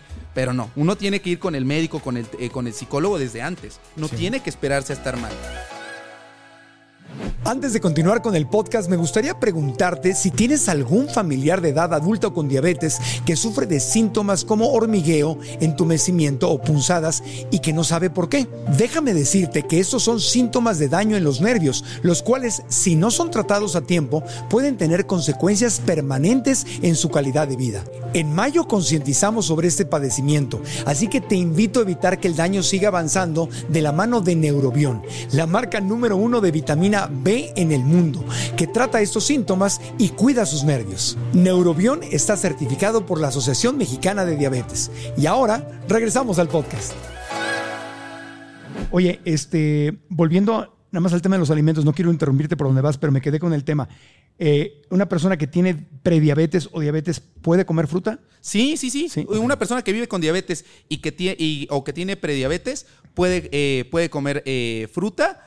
Claro, hay que individualizar esto. A ver, partamos de que la mejor medicina es la alimentación. Sí. Entonces, si la alimentación es medicina, el especialista en prescribir esa medicina es el nutriólogo. Por eso es mejor ir con un nutriólogo para que te prescribe esa medicina, porque podemos tener a diez personas que vivan con diabetes y no las diez van a requerir metformina. Algunas requerirán una, dos pastillas, otros este, sitagliptina, algún otro fármaco. Pero aunque él tenga la misma enfermedad, cada uno va a requerir de una eh, receta distinta. Claro. Y quien prescribe esa receta es un nutriólogo. Ya. ¿Y los alimentos etiquetados como aptos para diabéticos? Ah, no. Eh, es que no hay alimentos aptos. O sea, porque si estamos hablando de estos etiquetados, ya quiere decir que son procesados. Ajá. Entonces ya no, ya por ahí no va. No digo que si estás bien con, si tú vives con diabetes y estás bien controlado, Eh, estás eh, también es un tratamiento para mejorar lo, la, la obesidad. No quiero decir que no te puedas comer una vez eh, cuando se te antoje esto, pero sí tienes que ser muy consciente que eso te puede alejar de tu meta que estás buscando. Sí. Entonces, eh, te iba a decir, es, ah, ya, recordé, porque hay una pregunta muy frecuente que es, ya dijimos que la diabetes no se cura, ajá, pero la prediabetes sí se cura. Claro. Eso es algo que sí es importante decir, porque todavía no ha llegado al último paso. Y está a nada de irse al precipicio. Sí. Digo, al, no quiero sonar dramático, pero sí de irse ya al precipicio. Entonces, la prediabetes sí se puede curar mejorando la resistencia a la insulina, mejorando esta resistencia a la insulina. Muchas veces va de la mano eh, con la pérdida de peso. Sin ser, esto también es importante decirlo, sin ser el peso nuestro único marcador para decir por qué. Eh, digo, sería entrar en otro tema, pero es una realidad que la gordofobia existe y es una realidad que muchos, muchas personas se centran solamente en el peso. La obesidad es una enfermedad crónica, por lo tanto la persona va a ir y venir. No quiere decir que no pueda mantener su peso saludable siempre. Yo lo decía hace un par de días en un post, que no hay un peso ideal. Es más bien, el término adecuado es un peso saludable. Y eso es lo que hoy por hoy las guías eh, canadienses, que son las más actualizadas para el manejo de obesidad, es lo que dicen. Sí. No hay un peso ideal, es un peso saludable. Y porque hay otros marcadores como el porcentaje de grasa, los pliegues, la cantidad de músculo, para poder entender esto. Pero sí pensemos que la obesidad se tiene que tratar. Hay gente delgadísima con diabetes. Y o con triglicéridos, yo era una de esas. Wow. Sí, por eso, tú, así como tú vendías cosas que no, yo llegué a ser de los que tomaba mucho refresco y estaba delgado. Pero ¿sabes qué? De los arrepentidos es el reino de los es, cielos. Yo tengo un video en mi canal, y no me van a dejar mentir, que se llama El Evangelio de la Diabetes. Ah, sí. Y hablo sobre todo esto. ¿Sí? Porque muchos pacientes me dicen, ay, doctor, un día llegó una paciente a mi consultorio. Este, yo estaba teniendo un, un chavo con tatuajes, con piercings. Sale, entra a la paciente y se le queda viendo así de, ay, doctor, y me entrega sus laboratorios. Y, me, y en lo que lo estoy revisando me dice, ay, doctor, ¿cómo ve estos jóvenes que no respetan el templo de Dios? Y le digo, ay, señora, pues con su glucosa en cuatrocientos cincuenta y sus triglicéridos en trescientos, no creo que esté respetando el templo de Dios. Porque así como respetarlo afuera, hay que respetarlo por dentro. ¡Qué bueno! ¡Qué buena! Porque es verdad, es el vehículo que, si nos vamos a poner religiosos, es el vehículo que Dios te regaló para que así experimentes es. La vida. Y partiendo de que nosotros somos el templo de Dios, que es Dios, Dios según, eh, porque aunque no parezca, soy católico y me identifico como católico. Este, ¿qué es Dios? Dios es amor, búscalo y verás, en el capítulo cuarto, versículo ocho, primera de Juan. Es una canción. Ah. Entonces, ¿cómo se siente una persona que no tiene amor? Triste, cansada, le duele la cabeza. ¿Cómo están las personas con, que llegan al I M S S? Ay, doctor, me siento bien mal. Y ahí traen su coca ahí a un lado. Me duele la cabeza, la rodilla. Pues claro, señora, si no tiene listo el templo de Dios, no va a entrar Dios. ¡Aleluya! ¡Aleluya! ¡Aleluya! ¡Aleluya! Va por ahí. Y de pronto me dicen, doctor, es que es muy difícil este, no caer en la tentación. Le digo, yo lo entiendo. Si la primera mujer incluso le dijo, no comas de eso, no lo comas, lo comió, la terminó mandando al infierno. No le vaya a pasar lo mismo, ¿eh? Bueno, ya cuando hay confianza. Ya cuando hay confianza, los digo. Ya cuando veo que se están enojando, les digo, ¿sabe qué? Ya no voy a decir nada, porque hace dos mil años vino una persona a decirle sus verdades y mire cómo acabó crucificado. Entonces, mejor ya. La religión y la medicina de la mano. Por eso es el evangelio de la diabetes. Muy bien, muy bien, muy bien. Y oye, por eso critico mucho a la religión, porque sé por dónde pegarle, porque yo me sé todo, era monaguillo y todo. Estuve en un yo grupo también, anda, monaguillo. Deberías ir ahorita a misa saliendo. Sí, monaguillo. Pero fíjate que qué chistoso, ya que te, ya que te metes por ahí, y yo se lo he comentado a, este, al padre Juan, que ha estado con nosotros aquí, y otros sacerdotes, ¿por qué no se habla de la alimentación en la religión? En la religión, en la cultura cristiana, católica cristiana, porque en otras religiones sí, sí se sí. habla y es importantísima. Fíjate que sí se ha hablado, pero es que el, el problema con la... Digo, ya estamos metiendo en otro punto. No, no lo aterrizan a una realidad actual. Mm. Por ejemplo, eh, el comer carne de puerco, ves que eh, a animales con pezuñas, que porque se te metía el demonio, esto sale en Levítico. Decían, no, es más bien porque probablemente tenían cisticercos esa carne, mm-hmm. y pues por eso convulsionaban. Sí. Lo mismo ocurre. En Semana Santa, una forma de adorar el... Eh, esos días es eh, solamente realizar una comida, es decir, hacer un ayuno, algo parecido a lo del Ramadán. Con esto no estoy promoviendo el ayuno intermitente, no es que sea bueno o malo, pero como todo, se tiene que individualizar. Pero efectivamente, dejar descansar a tu cuerpo mínimo doce horas, y eso sí está bien evidenciado. Una de las estrategias para vencer la resistencia a la insulina es mínimo dejar doce horas de ayuno. Es decir, si tu primer alimento fue a las nueve de la mañana, que el último sea a las nueve de la noche. Y con ya, eso es más que suficiente. Súper sencillo. Pero de pronto... es a las doce, ah, hay un pedacito de pancito, y en la mañana lo primero que te llevas, en vez de comerte una proteína vegetal este, o una proteína animal, a un carbohidrato, no un pancito con un café. Insisto, no es que sean alimentos malos comerte un pan, pero probablemente que sea lo primero que te lleves a la boca no sea lo más saludable. Claro. Entonces, sí, efectivamente, los, los sacerdotes no han llevado una realidad la alimentación y vernos a nuestro cuerpo como, pues, como lo que es. O sea, ¿Cuánto, ¿Cuándo has visto a un sacerdote que salga corriendo? Yo sí, en mi pueblo donde soy, eh, había un sacerdote que se iba a correr todos los, sí, todos los días. Pero no, la gran mayoría no. Tienen sus no, banquetas, así como... La gran mayoría no. Juan Pablo segundo era superatleta. Era, corría, sí, sí era, esquiaba y todo así. Era, era, era muy atleta. Y ya con el Parkinson y todo ya de grande, sí, pues lo vimos ya pobre, deteriorándose. Pero era, era, un, era un buen ejemplo de, de su, del estado físico. Pero sí, la mayoría de los sacerdotes no tienen en su, dentro de su práctica, y nosotros que fuimos monaguillos, conocimos a muchos, pues no era ni siquiera un tema.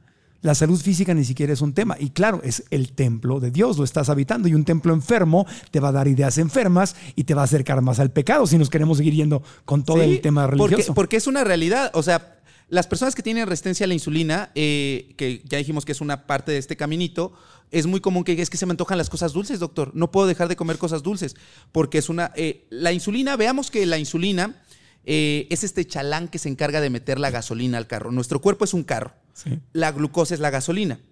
Hay que saber qué tipo de gasolina meter a nuestro cuerpo. No es lo mismo meterle gasolina premium, como unas verduritas, a meterle guachicol, como unas carnitas. Porque claro, hasta el guachicol se parece al aceite de las carnitas. Sí. Lo has visto, yo sé que no comes mucho, pero sí se parece. Sí, no. Entonces, el, el chalán que se encarga de meter esa gasolina al carro, ajá, es la insulina. Sin embargo, las personas que tienen resistencia a la insulina, les cuesta trabajo eh, hacer que esa insulina funcione. Por lo tanto, el chalán, hay mucho chalán. La insulina se encuentra elevada en un inicio. En la resistencia a la insulina, si tú mides los niveles de, de insulina, van a salir elevados. Por lo tanto, al haber mucha insulina, lo que va a querer son carbohidratos, carbohidratos, carbohidratos. Por eso a las personas con esta condición se les antoja cada rato estar come y come y come y come y come. Y también tiene que ver mucho con esta parte de la ansiedad. Como te decía, cuando tenemos ansiedad, pues liberamos eh, cortisol y adrenalina. Al haber más cortisol y adrenalina, disminuye la función de la, de la insulina. Y por lo tanto, ¿cómo? ¿Sabías tú que la principal forma de que tú y yo y cualquier persona liberemos insulina es comiendo, sobre todo carbohidratos? Esa es la principal forma. Entonces, si hay mucho cortisol y adrenalina por el estrés, baja la función de la insulina, requiero que funcione más insulina, va a mandar el estímulo del hambre. Por eso las personas que tienen ansiedad a cada ratito también quieren estar come y come y come y come. Sí. Todo es solamente... Pero de hecho, el, lo más espiritual, ya no hablemos de religión, ah. lo más espiritual que podríamos hacer es sanar el dolor, los vacíos, los traumas que me están llevando a esa ansiedad que me llevan a comer. Así es. Y me llevan a diabetes. Y justamente por eso les pregunto, siempre les pregunto, ¿realmente tienes hambre o es ansiedad? Y si es ansiedad, entonces ve a terapia. Claro. Entonces, para aprender a comer, para mejorar la parte, y volvemos a lo mismo, a la terapia cognitivo-conductual. Sí, si te, si te estás levantando triste a las dos de la mañana o no puedes dormir y vas y atacas el refrigerador, eso no es un problema de la comida. Es un problema de un, un dolor muy profundo que no has sanado y que vive dentro de ti y que te está llevando a hacer eso. Lo más sano psicológicamente y espiritualmente es tomar la oportunidad de crecer y decir, ¿qué traigo adentro de mí que puedo sanar? Entonces, voy a terapia, aprendo mindfulness o meditación, que está científicamente comprobado que te ayuda, etcétera. ¿Y, y a, qué se, a qué se asemeja esto en la religión? A un acto de contrición. Mm. ¡Ándale! Sí. Entonces que te digo que yo hubiera sido sacerdote. Pero bueno, volviendo a esto... Está bien, sacer, sacerdote moderno. Sacerdote moderno, que yo, si hay padres en TikTok, ¿por qué no va a haber doctores en TikTok? Claro. Entonces, pero volviendo a esto, entonces... Una vez que la persona tiene por arriba de ciento veintiséis, él tiene los primeros cinco años para lograr remitir la diabetes. Eso es importante que lo sepa la persona. Eh, el principal tratamiento farmacológico, insisto, es este... Terapia. El farma, no, sí. el, ah, no el farmacológico sí farmacológico. son eh, la metformina, ¿no? Es el, el, el estándar de oro, sigue siendo, independientemente de la marca. Hay otros eh, muy actuales como la dapaglifosina, sitagliptina, liraglutide, que el liraglutide, como te decía hace rato, es este... también tratamiento de la obesidad. De hecho, okay. liraglu- muchos de estos medicamentos como la metformina, dapaglifosina, sitagliptina, liraglutide, que es inyectado, surgieron originalmente para tratar la diabetes, pero en la diabetes hay una deficiencia de insulina, por eso las personas pues, se terminan inyectando. Pero en la resistencia a la insulina, que es una antesala, hay mucha insulina. Por lo tanto, ¿en dónde van a funcionar más estos fármacos? En la diabetes, que la persona ya casi no tiene insulina, o desde antes. Por eso, si se van a utilizar estos fármacos, valdría la pena utilizarlos desde antes. Uno de los miedos más grandes de utilizarlos sin tener diabetes de las personas es, doctor, ¿y no se me irá a bajar de más la, la glucosa? Porque si es para la diabetes y baja la glucosa, que se tiene muy alta, y la realidad es que no, porque no baja la glucosa. Lo que hace es que funcione mejor la insulina. Todos estos medicamentos, todos los fármacos, todos los fármacos para la diabetes van enfocados a que la insulina funcione mejor. Y por eso... Seguramente has escuchado en TikTok, bueno, ya me dijiste que no, pero muchos de nuestro público sí. No, no, sí uso TikTok, claro. Ah, bueno, ya, pero ya. Hay muchos charlatanes o estas niñas que se creen ah, únicas ya, y diferentes. Ya, ya. Toma metformina para bajar de peso, este, toma tal medicamento para bajar de peso. O sea, bloggers dando consejos sí. de... No, sí, sí, sí, sí, ¿cómo sí, crees? Pati sí, sí, sí, sí, sí, sí, sí. No me Pati digas, Pati. Sí, no. sí, sí, sí, sí, sí, sí, sí. Así le hace, ¿verdad? Sí, sí, sí, sí, sí, Pedrito. Sí, sí. Ah, soy Pedrito. Pedrito, hablé, me entrevistó, me dijo que escuche el podcast. Ah, Pedrito, invítame a Ventaneando, yo quiero salir. Ahí está. Es que me cae muy bien. Abrazos, no, yo, a mí también. Sí. Abrazos, Pedrito, gracias por escuchar pero, el podcast. Este, pero sí, sí salen estas personas a, anunciando la metformina. Y claro, bajan de peso, pero porque hacen que funcione mejor la insulina. Pero ya dijimos que esa no es la mejor medicina. La metformina no es la... Lo que digo así para que lo editen en un TikTok. La metformina no es la mejor medicina para la diabetes. La mejor medicina son adecuados hábitos dietéticos y la, bueno, obviamente la alimentación y el ejercicio y la parte emocional y la parte digestiva. Muchas personas que viven con diabetes constantemente están distendidas, tienen eh, muchos gases, tienen estreñimiento o alternan estreñimiento con diarrea, tienen dolor abdominal, pero insisto, Eh, dicen, no, pues quiero mejorar mi flora intestinal, toman probióticos y una y otra cosa, cuando la mejor fuente para mejorar tu flora intestinal es comer mínimo dos veces al día verduras. Uh-huh. Mínimo. Ahora, y quitar los ultraprocesados. El probiótico se ayuda muchísimo. Ah, claro. Cuando claro. es una, una marca de buena calidad que de verdad... Y que sea una cepa Ajá. que sí sea validada. Digo, hay algunas marcas que estas sí no quiero decirlas, pero sí hay algunas marcas que sí llegan a funcionar, este, pero... No van a ser milagros, pasa lo mismo que con la metformina. Mejorarás un par de días, pero si no mejoras lo que está de, de, desde, desde atrás, esto no va a mejorar. Por eso es que también le doy cierta razón a las personas que atacan mucho a las farmacéuticas, porque eso también tuviste un capítulo de eso, sí. que sean las farmacéuticas solamente buscan educar al médico para vender. Y la realidad es que muchas veces sí puede llegar a ocurrir esto, pero no es responsabilidad, no es responsabilidad de las farmacéuticas. Uh-huh. Al final ellas dicen, compra, es un negocio. Sí. Cuando me dicen, es que las farmacias es un negocio. Pues sí. Claro. O sea, y no está mal que sea un negocio. ¿En qué momento hemos estigmatizado la palabra negocio? Todos necesitamos un negocio para vivir. Para te... El problema es cuando estás lucrando cuando de mala el, fe. El, el abuso. El abuso. Porque yo siempre lo digo, yo, yo consumo este, o sea, cosas de las farmacias. Sí. O sea, el problema es cuando es el abuso. Y entonces, quien, quien es ese vínculo es el médico. Claro. Entonces, el médico está muy acostumbrado, desafortunadamente, a quererlo solucionar todo con pastillas. Claro. Y, pero también el mismo paciente, a su vez, muchas veces llegan pacientes conmigo, doctor, ¿no necesitaría unas vitaminas? Y les digo, claro, y la mejor fuente de vitaminas, las verduras. Uh-huh. Pero quieren a fuerza las pastillas. Claro. ¿Ves? Entonces hay que reeducar al paciente y esa sí. es la responsabilidad del médico, sí. influenciarlo. Entonces, por eso insisto, el médico debe ser el influencer de sus pacientes. Claro. Es que a mí lo que me parece peligroso son los dos extremos, Ajá. porque tengo amigos... queridos que están en los dos extremos. Uh-huh. Por un lado, como soy veganito, no consumo animales desde hace quince años, tengo por ahí muchos amigos que dicen, no, yo un fármaco ni por error, jamás, las, las farmacias y los laboratorios son Satanás. Yo no digo eso. Yo consumo fármacos cuando necesito consumirlos, pero no, eh, no vivo empastillado, que sería el otro extremo. Entonces, para mí esos dos extremos, y es lo que tratamos de transmitir en el podcast, la ciencia es maravillosa, los medicamentos son maravillosos, pero es el abuso o la satanización, o sea, los extremos, los que no funcionan. Así es. Y en general, y siempre la gente tiende a polarizar. Uh-huh. O una persona es buena o es mala, o es blanco o es negro, o claro. es fifí o es chal. O sea, no se puede polarizar. Hay una gama de oportunidades. Bien lo decía eh, Oscar Wilde, definir es limitar. Entonces no podemos que encasillarnos solamente en una cosa. Eh, por eso es importante entender que no solamente los fármacos van a ser la única medicina. Tenemos que entender que tenemos que mejorar nuestra alimentación y, y, y de verdad cuestionarnos. Y de, porque muchos de ahí que nos están viendo o acá pueden pensar, yo sí como bien, pero ¿qué es comer bien? ¿Qué ya, es? ya te, no me gusta esta palabra, pero ya te deconstruiste, ya reflexionaste si realmente estás comiendo o lo que tú crees que es comer bien. ¿Lo es? Yo por eso siempre les pregunto a los pacientes, ¿qué es para usted comer bien? Y entonces empiezo a hacer algunas intervenciones eh, que pueden ayudar. Claro, este, siempre de la mano del nutriólogo, ¿no? Porque también no se trata de, de usurpar este, cargos o funciones. Lo ideal es eh, con el nutriólogo, pero también aceptémoslo. Tal vez no todos somos privilegiados que podamos ir con el doctor, con el nutriólogo, con el psicólogo, con el psiquiatra, con el entrenador. No todo el mundo tiene esa oportunidad y por eso insisto mucho en que el médico debería tener las bases de nutrición. Hay muchos médicos que ni siquiera saben cómo prescribir ejercicio para una persona con diabetes o con, para una persona con obesidad. ¿Es diferente el ejercicio para una persona con diabetes? En general no. Hay sus, sus, eh, sus asegúnes, pero el punto de corte es cinco años. Si tiene menos de cinco años una persona que vive con diabetes, podrías eh, tener las mismas intervenciones que una persona que no vive con diabetes en cuanto al ejercicio.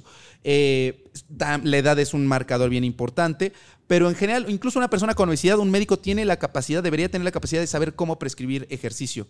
Pero ¿cómo lo va a saber prescribir si no hace ejercicio? Por eso te digo, un evangelio que se predica pero que no se vive es más difícil poder transmitir. Ya. Okay. Palabra de... Palabra de los... Oye, preguntas así muy específicas que nos hizo la gente porque tenemos sí. un grupo de Telegram del podcast donde, a ver, preguntas específicas. Algunos ya sé que me, ya las contestaste, pero nada más quiero que queden sí, muy claro. claras. ¿Las personas con diabetes tienen que seguir una dieta especial? No solo las personas con diabetes. Todos tenemos que tener un plan de alimentación. Uh-huh. Y dependiendo de la evolución, el tiempo, sobre todo el tiempo de evolución de la enfermedad, va a ser si tienes que llevar una dieta un poco más estricta uh-huh. o no llevarlas. Entendiendo en el sentido, Marco, porque esta palabra también se ha satanizado mucho, incluso dentro de los mismos nutriólogos, por querer quedar bien. Uh-huh. Dieta es todo lo que comemos. Claro. Entonces, que haya... Yo soy nutriólogo en contra de las dietas. No sea ridículo, pues si todo, todos... Sí, pero se refieren que la a dieta, la dieta a la, a la este, keto y exacto, a la dieta, de, esto. la dieta de la luna. No, no hay una dieta especial para una persona que vive con diabetes. Eso es importante que lo sepas. Sin embargo, sí hay algunas dietas eh, en general que sí han mostrado que disminuyen más los niveles de glucosa y sobre todo de presión arterial, que son las dietas DASH o las dietas mediterráneas, que en términos sencillos es optar más por el pescado, evitar las pastas, comer más verduras, evitar el exceso de sodio... que es una... Eso es la dieta DASH, básicamente. Son dietas ochenta por ciento integrales basadas en plantas, ¿no? Uh-huh. O sea, y, que, lo... y que eso alguna vez también vi que platicaste con, con Mauricio. El doctor eh, Mauricio González, sí. Eso es una realidad y, y aunque hay cosas que tal vez no concuerdo tanto, pero es una realidad. Debemos apostar más a comer más verduras. O sea, eso es... Seas vegano, vegetariano, o sea, es más verduras, más plantas, sí. más que las proteínas, o sea... Tiene que ser sesenta por ciento proteínas vegetales, cuarenta por ciento proteínas eh, animales. Claro, personas que deciden optar eh, por el veganismo eh, ya saben cuál es su estrategia para suplir eh, sí. esas proteínas, ¿no? Pero sí hay que apostar más a las plantas, más a los vegetales, más a sí, las verduras. Sí, y alimentos enteros. Y alimentos enteros, sí. no procesados. Sí, a mí me han estado preguntando mucho, y, y porque perdí veinte kilos en, en seis meses del dos mil veintidós. Entonces, ¿cómo? ¿Y cómo? Pues que no, simplemente a mí lo que me pasó es que cuando... Cuando me hice vegano hace quince años, una dieta basada en plantas, no había chunches veganas. Ajá. No había alimentos procesados veganos. Entonces, obviamente, bajé de peso en ese tiempo, estuve súper bien y todo. Y luego empezaron a entrar los, los procesados veganos y poquito a poco me los empecé a comer. Pero es que son naturales, son veganos. Y son uno vegan? se va con la idea. Exactamente. Es lo que te digo. Y ahorita lo único que hice fue regresar y dice, voy a, voy a hacer de cuenta que no existen. Voy a hacer de cuenta que todos estos empaquetados veganos no existen. Y si los como, va a ser veinte por ciento, diez por ciento del tiempo. El domingo, una cosa especial en un una restaurante. Que no haya. Estoy en el hotel, en un restaurante y tiene una hamburguesa vegana procesada, pues me la como, pero no es mi diario. Y en cuanto empecé a hacer eso, combinado con ayunito intermitente y, y, y terapia y meditación, de repente todo se conjuntó y empecé a soltar el peso. con supervisión médica también. Todo. Y ya. Y es, no, no hay gran no, ciencia no, tampoco. No, ¿eh? no hay, exacto. Es más esta parte de, la, de hacerse consciente, sí. disciplinado, y si me está costando trabajo tomar estas conductas, sí. ir a terapia cognitivo-conductual. Sí. Sí, no, es, es básica la terapia. Y, lo, y sí subrayo lo que estás diciendo tú para un montón de gente que, que, que le llama la atención la dieta basada en plantas por su salud o por los animales o por el planeta. Hay veinte mil razones. Y dieta integral basada en plantas, no dieta de, de empaquetaditos y procesados veganos.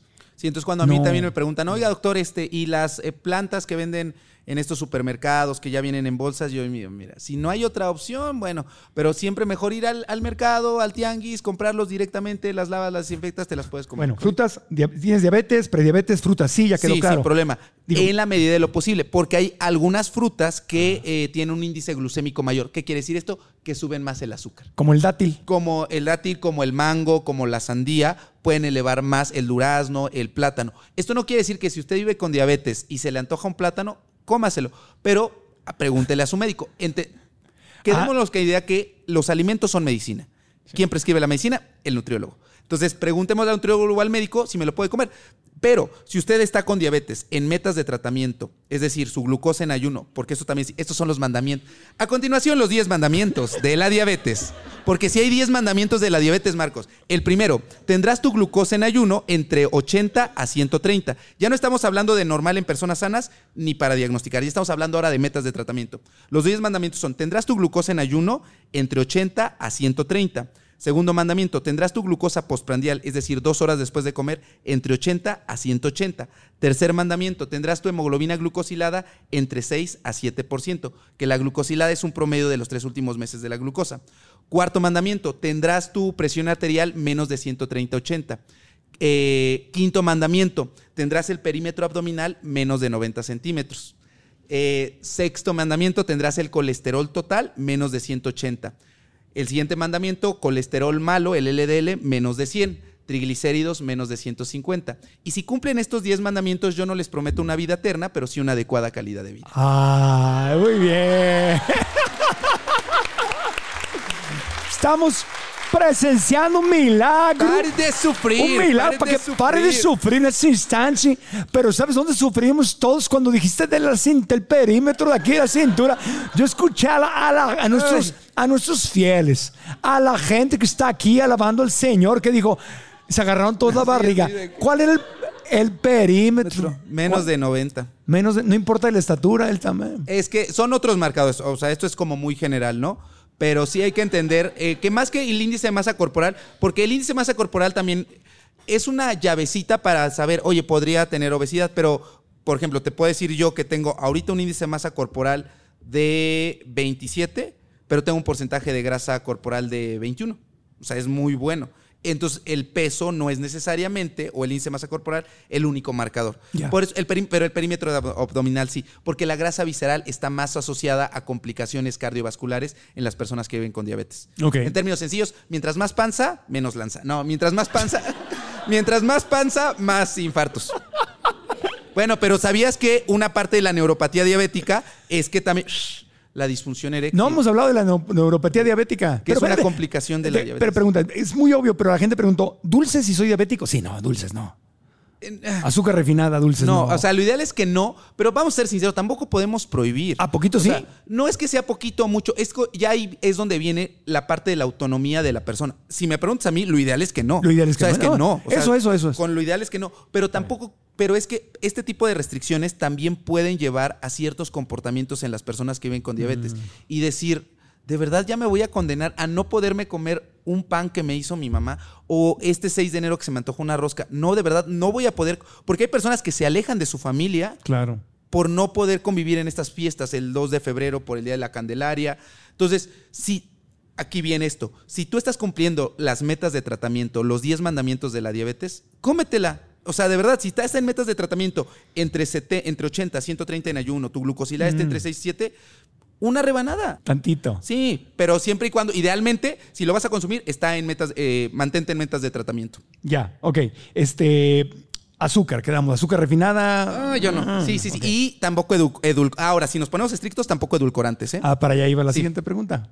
Si me preguntan a mí, edulcorantes no. La su- sucralosa, ¿verdad? Que es la, la, la... sucralosa. En general, cualquier edulcorante. Sí. Porque está bien comprobado que los edulcorantes, aunque no elevan los niveles de glucosa porque no tienen calorías, sí propician mayor resistencia a la insulina. Claro. Además de que también pueden dañar la flora intestinal, la microbiota intestinal, eh, aumentan la permeabilidad intestinal. Entonces, si a mí me preguntan, doctor, yo siempre les recomiendo que lo me- la mejor vía es agua simple.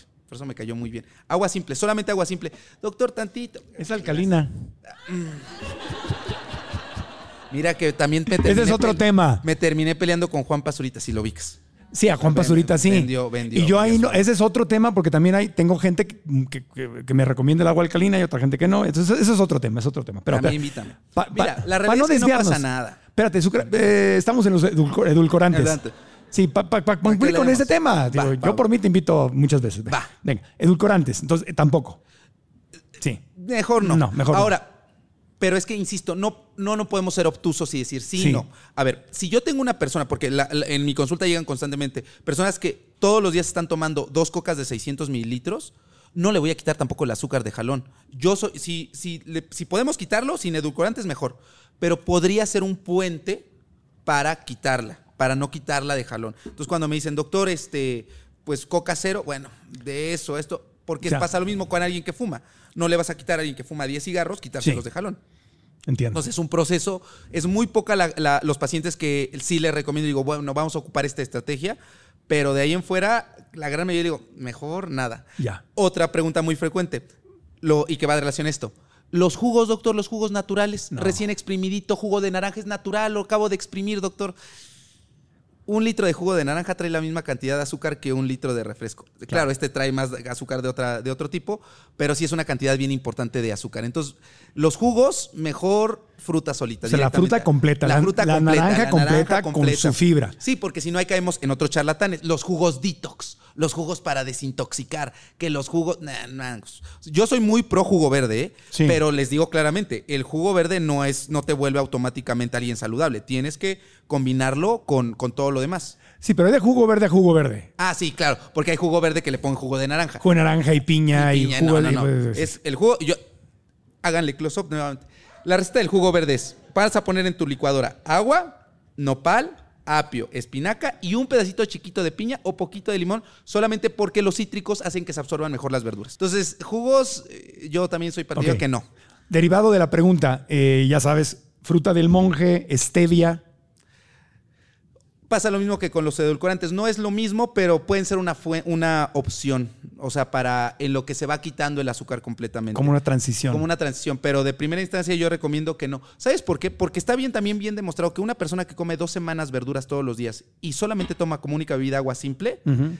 cambia completamente, y seguramente te pasó a ti, cambia completamente la sensibilidad del paladar. Completamente. Ya empiezas a tolerar mucho menos lo dulce, mucho menos lo salado. Entonces, es una forma, una estrategia de acercarte más ya. a un plan de alimentación. Porque yo siempre les digo, yo no les puedo poner una dieta porque no soy nutriólogo, pero lo que sí podemos ir generando son hábitos. Claro. Disciplina. Y una buena forma es mejor agua simple. La mejor vida, agua simple. Agua simple. Pero, pero como transición... Como hay, transición, si me viene diciendo... Me tomo de stevia a fruta del monje al, a la sucralosa. Sí, podría mejor. ser una, una opción. Eh, o mejor este tú una pre- rodajita de limón o una rodajita de ¿Tú naranja. Prefieres lo más natural? Yo en este en, la, en el caso de las bebidas nada más agua simple. Okay. Yo soy más partidario. Si mi nivel de azúcar en la sangre se normaliza, ¿sigo teniendo diabetes? Sí, sí, sí. Eso es importante, pero la meta, hoy por hoy la meta no solamente debe ser que tú te mantengas entre ochenta a ciento treinta, porque eso es muy fácil con pastillas. Lo ideal es que ese ochenta a ciento treinta lo mantengas sin pastillas. Y una vez que lo hayas logrado sin pastillas, ahora movernos a setenta a cien como una persona sana. Ok. Entonces, la primera meta es sí, sí empezar con pastillas, idealmente, porque si llegas con glucosa de doscientos, ni modo que, ay, sí, puro jugo verde, nada, mangos. O sea, sí hay que dejarle un, una tableta, pero la meta es quitarla. Primero llegar a las metas, después quitarla, después llegar a, a una persona sana y tan, tan. Ya. Pero, este, sí, si tus niveles de glucosa están normales, sigues teniendo diabetes porque dijimos no se cura, porque claro. es un conjunto de trastornos metabólicos. Si tengo diabetes, ¿tengo que usar insulina para siempre? No, o sea, no. Y aquí viene otro. Una persona que es diagnosticada con diabetes, ¿al cuánto tiempo requiere más o menos insulina? A los diez años, si no se controló. Es decir, si tú en el dos mil diez te diagnosticaron diabetes y decidiste no, como diría nuestro Señor Jesucristo a Pedro, abandonar tus, eh, tu barca y soltar tus redes y seguirme, porque ese Así. es el evangelio. Si decido no seguir la palabra del evangelio de la diabetes, en diez años va a requerir insulina. Yeah. Entonces, los primeros diez años probablemente no la requiera. Y si una persona viene utilizando insulina y entonces poco a poco se va bajando su cantidad de insulina, ocupaba, no sé, veinte unidades, después diez, después cinco, la gran mayoría de veces es porque ya tiene enfermedad renal crónica, ya tiene insuficiencia renal. Entonces, volviendo a la pregunta, ¿una persona con diabetes va a requerir insulina toda la vida? La respuesta es no, porque si la, de, si la utilizó y la dejó de utilizar en un momento, muy probablemente quiere decir que ya está en falla, en falla renal. Mm. Pero no me crean a mí, aunque yo sea interdista, mejor vayan a consulta. Claro. Porque te digo, ay, sí, doctor, no van a faltar en este video. O sí, comenten, comenten en los, pongan en los comentarios, pero va a haber muchos. Doctor, ¿y qué me recomienda para esto? Lo primero que le estoy diciendo, señor, y siempre comentan, ponen en los comentarios, ¿qué me recomienda para esto? Vayan a Vayan consulta. Vayan a consulta. Sí, no nos podemos ahorrar la consulta. Sí. Y no es por el pre, o sea, de verdad no, que no, no es no. por la parte económica. No, no, no. Es que, a ver, estamos de acuerdo, Marco, que nadie debe de opinar de la vida de otra persona si no, no la conoce. No, no. O sea, es que fíjate que se metió. ¿Cómo voy a opinar yo si no conozco a la persona? No, tienes que hacer estudios. Exacto. Pero en, en la vida en general. Sí, en general. O sea, si me dicen, fíjate, iba la muchacha y se metió con el otro muchacho. Han de ser novios y fueron ahí. Eso es pura especulación. Mucho menos en la salud. ¿Yo cómo voy a poder opinar? Hey, doctor, me duele la cabeza, ¿qué tengo? Pues no sé, no soy mago, deje saco mi bola de cristal para adivinar. Así me dicen, claro. Doctor, ¿como para cuándo me va a dar de alta el paciente? Deje saco mi bola de cristal, porque no hay, no hay, el, el cuerpo es dinámico. Entonces, eh, tenemos que, que, que entender esto. Este, pero volviendo a la pregunta, ¿qué era? Es que yo soy medio divergente, amigo. ¿Cuál era, era la que, que se iba a insular, usar insulina ah, para no, siempre? No, no, no la requiere para siempre. Sí. Ok, perfecto. Pues mira, de las, de las preguntas de, de aquí, de nuestro grupo de Telegram, ya, ya están. ¿El público, hay alguna pregunta que no, que no hayamos este, tocado? ¿Eh? ¿Quieren hacer alguna pregunta? ¿No? Pregunten, amigo. Pregúntenme, pregúntenme. Vamos a sacar ¿no? en TikTok. ¿Sí? ¿Quieren una pregunta? Pasamos aquí al micrófono, por favor. ¿Cuál es tu nombre? Liliana. Adelante con tu pregunta. Muchas gracias. Doctor, mi papá tuvo lupus y parece ser que a partir de ahí Eh, le diagnosticaron diabetes mellitus. ¿Es correcto? ¿Es así como la diabetes tipo uno? Qué bueno que me lo pregunta. Y voy a regresar a la pregunta inicial que creo que no la respondimos. Dijimos que hay cuatro tipos de diabetes. Sí. Diabetes tipo uno, diabetes tipo dos, eh, diabetes gestacional, que es la diabetes que le da a las embarazadas, y otros tipos de diabetes. Este cuarto subgrupo es el menos frecuente. En estos otros tipos de diabetes, y así está de acuerdo a la Asociación Americana de Diabetes en sus guías del dos mil veintitrés que ya salieron, diabetes tipo uno, eh, autoinmune. Diabetes tipo dos, malos hábitos. Diabetes gestacional por una hormona que se llama lactógeno placentario y da embarazadas, y otros tipos de diabetes. Estas a su vez se subdividen en varios tipos, tipo MODI eh, y asociadas, por ejemplo, endocrinopatías o asociadas a medicamentos. Asociadas MODI, esas sí son genéticas, para que esas sí podemos decir que se heredan. Las endocrinopatías, por ejemplo, personas que tienen síndrome de Cushing, que es un exceso de cortisol, eh, su glándula suprarrenal produce mucho cortisol, entonces, ¿qué dijimos que hace el cortisol? Es la hormona que se contrapone a la insulina. No funciona la insulina, se eleva la glucosa. Y entonces desarrollan diabetes, pero no se llama diabetes eh, tipo dos. Se queda como otros tipos de diabetes asociada a síndrome de Cushing o, Cushing, perdón, o endocrinopatías. Otro ejemplo, por ejemplo, personas que tienen un traumatismo en un accidente automovilístico y pierden el páncreas. Pierden el páncreas, ya no producen insulina. Y por lo tanto caen en diabetes, pero no se puede contar como diabetes tipo dos ni como de uno, por eso son otros tipos de diabetes y se especifica. Yéndonos a la pregunta del lupus, el lupus es una enfermedad autoinmune donde en general todo el cuerpo es atacado por anticuerpos que nosotros producimos. Principalmente se ve afectada la piel, pero también articulaciones, también el pulmón, el corazón. Para bajar estos anticuerpos que están en exceso tenemos que inmunosuprimir al paciente, es decir, bajarle las defensas. Un tratamiento que baja las defensas son los esteroides, el más conocido la prednisona o la dexametasona. Este medicamento es cortisol. Y entonces el exceso de cortisol, el ex- exceso de dexametasona o de prednisona va a provocar diabetes. Por eso no sería raro que a las personas que tienen lupus y desarrollan diabetes, pues no es diabetes tipo uno ni tipo dos, puede ser diabetes, otros tipos de diabetes a- asociado a fármacos. Y por ejemplo, en el caso de las diabetes, es, y es la única diabetes que sí se cura, la diabetes asociada a fármacos o asociada a endocrinopatías. Si se, por ejemplo, ¿qué endocrinopatía? Ya dijimos síndrome de Cushing, eh, tiro, eh, hipertiroidismo, este, um, fiocromocitoma, que es un tumor en la glándula suprarrenal, que, puede, que si controlamos esas enfermedades y las tratamos, se cura la diabetes. Ya. Pero si te das cuenta, otros tipos de diabetes son los mínimos. Claro. Entonces, claro, una persona con lupus muy probablemente desarrolló diabetes, pero no por el propio lupus, sino por, muchas veces por el tratamiento, porque desarrollan síndrome de Cushing, pero exógeno o iatrogénico por el uso de prednisona o de dexametasona. Oye, ¿el Alzheimer? El Alzheimer. Ah, por, por ahí he escuchado ah, que era... Que ¿con la diabetes? Diabetes, ah. ah. Vamos a ver la, la relación. El Alzheimer eh, es un tipo de demencia. El término correcto no es Alzheimer, el término correcto es demencia. demencia. Ese es el demencia. Muchos creen que demencia solamente es que se te olviden las cosas. Hoy por hoy la definición de demencia es una pérdida en las funciones eh, cognitivas, que puede ser el lenguaje, que puede ser el cálculo, que puede ser, se tiene que individualizar, y lo ideal es mejor ir con un geriatra neurólogo. Ya ese es el estándar de oro para un tratamiento de demencia, es eh, geriatra y que sea subespecialista en neurología. Entonces, la demencia, hay tres tipos principales de demencia: demencia por Alzheimer, demencia vascular y demencia mixta. La demencia de Alzheimer está asociada a, defi- a um, daño en la placa beta-amiloide y eh, este, principalmente en esto. Pero la demencia vascular, de estas, ¿cuál es la más frecuente? La mixta, la que tiene tanto un poco de Alzheimer mm. y la vascular. Partiendo que hay un daño vascular, otro órgano muy dañado en la diabetes es el cerebro. Mm. Por eso sí, una persona que tiene diabetes mal controlada después de diez años tiene mayor riesgo de presentar demencia. Por eso te decía que el término más correcto, más que Alzheimer, es demencia. Claro. Entonces sí puede, pre- pero en términos sencillos, sí, una persona con diabetes tiene más riesgo de desarrollar Alzheimer. Ya, aunque okay. El término correcto es demencia y vascular. Perfecto. Listo. Había otra manita levantada. ¿Alguien más tenía alguna pregunta? ¿Tu nombre, amiga? Liz. Liz, adelante. Eh, ¿Es cierto que la resistencia a la insulina eh, desemboca con problemas en la menstruación en las mujeres? Sí. La respuesta es sí. A ver, y la respuesta por esto es que la resistencia a la insulina es la génesis o la razón de ser del síndrome de ovario poliquístico. Y una de las manifestaciones del síndrome de ovario poliquístico es alteraciones en el ciclo menstrual, además de otras como el acné, caída de cabello, resequedad de piel, hirsutismo, eh, o sea, que se vuelven velluditas como nuestra amiga este, Betty la Fea. Es que Tiziano le dijo que... Bueno, pero ¿qué tal si no es por Tiziano? Es más bien porque tiene Betty, síndrome de ovario poliquístico. Sí, sí. Entonces, este... Te decía que, es que me estoy acordando que salía a las cuatro de la tarde y a las seis salía cien mexicanos dijeron.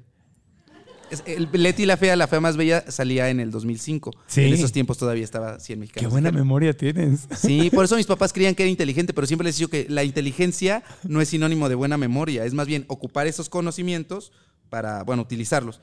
Pero bueno, muy volviendo a este, a, este, a este término, por eso digo que yo divago mucho. Sí. Volviendo a la pregunta, la resistencia a la insulina sí puede provocar alteraciones en el ciclo menstrual porque la persona puede desarrollar síndrome de ovario poliquístico. De hecho, la definición de síndrome de ovario poliquístico es un hiperinsulinismo, es decir, hay mucha insulina y, como ya te dije, en la resistencia a la insulina hay una elevación de insulina. Okay. Entonces, la respuesta es sí, sí podría provocarlo. Le damos un aplauso a, al doctor Octavio Arroyo, mister Ah. Doctor. Me sentí Gracias. Cuando anuncié, le damos un fuerte aplauso, que baje, que baje el precio. Que pase el desgraciado, no, perdón, pase? que pase. Ay, le quitaron, la tenían en ese horario que era tuyo, amigo. Que pase el agraciado. El agraciado. Tú serías el agraciado. Eso me parece. El iluminado. El Illuminati. El obispo. El obispo. Y por favor, no, este, no olviden contactar Azteca uno. Escape Perfecto. Muy bien, muy bien. Oye, este Escape Perfecto, ¿en dónde te podemos seguir? ¿Dónde te podemos, para, para que la en gente... todas las redes sociales como mister Doctor Oficial. Me pueden encontrar en TikTok, en Facebook, en Instagram, en Twitter, en YouTube, en todos lados, menos en OnlyFans, pero en todos, en, en todos lados. Hasta el momento. Hasta el momento. A Hasta menos que momento. La necesidad me lleve, pero yo espero que no. Yo espero que no. Este, nada más en todas las demás redes sociales, ahí me pueden encontrar. No, y te invitamos de, de corazón a que, a que regreses. Síndrome de intestino irritable es una buena opción. Sí. O síndrome de ovario poliquístico. Claro. Sí, los dos nos lo han pedido bastante. Ah, pues ahí está. Nos aparecen en los comentarios, gracias. P P H, virus del papiloma humano también. Ah, pues les vamos. Que el internista puede hablar de todo, por eso me gustó. Por eso claro. dije, todo pasa por algo. Sí. Porque pude haber elegido otra especialidad, pero medicina interna permite hablar este, pues, prácticamente de todos los temas. Está bien, perfecto. Mucha suerte en los premios TikTok. Gracias, gracias, Marco. Ahí me, no me saludas bien. A mi prima. Ah, se lleva re bien con el Paco de Miguel, y Paco y yo siempre nos vemos ahí. La invitaron apenas a la fiesta del, ¿de quién fue la fiesta? Creo que de los escabecheos. Pero bueno, uno tiene que estar en tendencia, amigo. Tiene que estar uno en tendencia. A mí me hablan de todo eso. No tengo la menor idea. la menor idea. He visto a gente del medio uh-huh. que los veo y todo, ¿cómo te ha ido todo? Y ya, y, y ya se casaron, ya tuvieron hijos, ya se divorciaron. Yo, yo ni enterado, ni enterado de nada. Está bien, mejor, amigo. Sí. Si no te, te desintoxicas, porque también mucha red social podríamos hablar sobre la, el impacto de las redes sociales en la cuestión emocional. Ya tenemos como cinco podcasts ahí pendientes.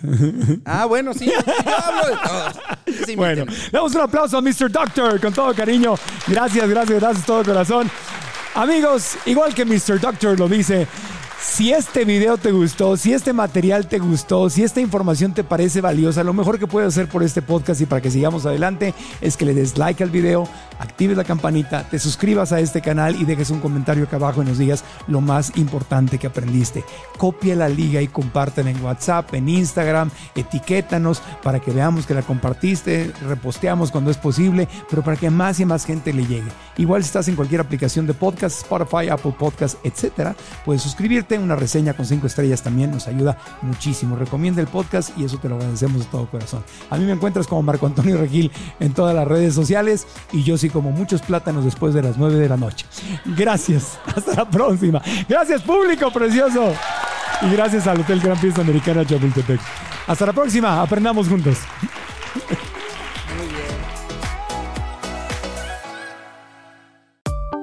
Neurobión, escucha a tus nervios. Presentó. ¿Estás listo para convertir tus mejores ideas en un negocio en línea exitoso? Te presentamos Shopify. Tal vez no lo sabías, pero nuestro podcast More Than Mammies es un negocio y lo empezamos, por supuesto, para desahogarnos y hablar sobre la maternidad, no para convertirnos en expertas de ventas y del e-commerce. Así que sí, necesitábamos ayuda para vender nuestro merch y poner en marcha nuestra tienda. ¿Y cómo suena con Shopify? Llegó otra venta. Shopify es la plataforma de comercio que está revolucionando millones de negocios en todo el mundo. Ya seas un emprendedor desde tu casa o desde donde sea, Shopify es la única herramienta que necesitas para iniciar, administrar y hacer crecer tu negocio sin dificultades. Con Shopify puedo gestionar pedidos, envíos y pagos desde cualquier lugar, brindándote toda la información y estadísticas de tus ventas al detalle. Regístrate para un periodo de prueba con tan solo un dólar al mes en shopify.com barra sonoro. Todo en minúsculas. Ve a shopify.com barra sonoro para llevar tu negocio al siguiente nivel. Shopify.com barra sonoro. ¿Estás listo para convertir tus mejores ideas en un negocio en línea exitoso? Te presentamos Shopify. Tal vez no lo sabías, pero nuestro podcast More Than Mammies es un negocio y lo empezamos, por supuesto, para desahogarnos y hablar sobre la maternidad, no para convertirnos en expertas de ventas y del e-commerce. Así que sí, necesitábamos ayuda para vender nuestro merch y poner en marcha nuestra tienda. ¿Y cómo suena con Shopify? Llegó otra venta. Shopify es la plataforma de comercio que está revolucionando millones de negocios en todo el mundo. Ya seas un emprendedor desde tu casa o desde donde sea, Shopify es la única herramienta que necesitas para iniciar, administrar y hacer crecer tu negocio sin dificultades. Con Shopify puedo gestionar pedidos, envíos y pagos desde cualquier lugar, brindándote toda la información y estadísticas de tus ventas al detalle. Regístrate para un periodo de prueba con tan solo un dólar al mes en shopify.com barra sonoro. Todo en minúsculas. Ve a shopify.com barra sonoro para llevar tu negocio al siguiente nivel. Shopify.com barra sonoro.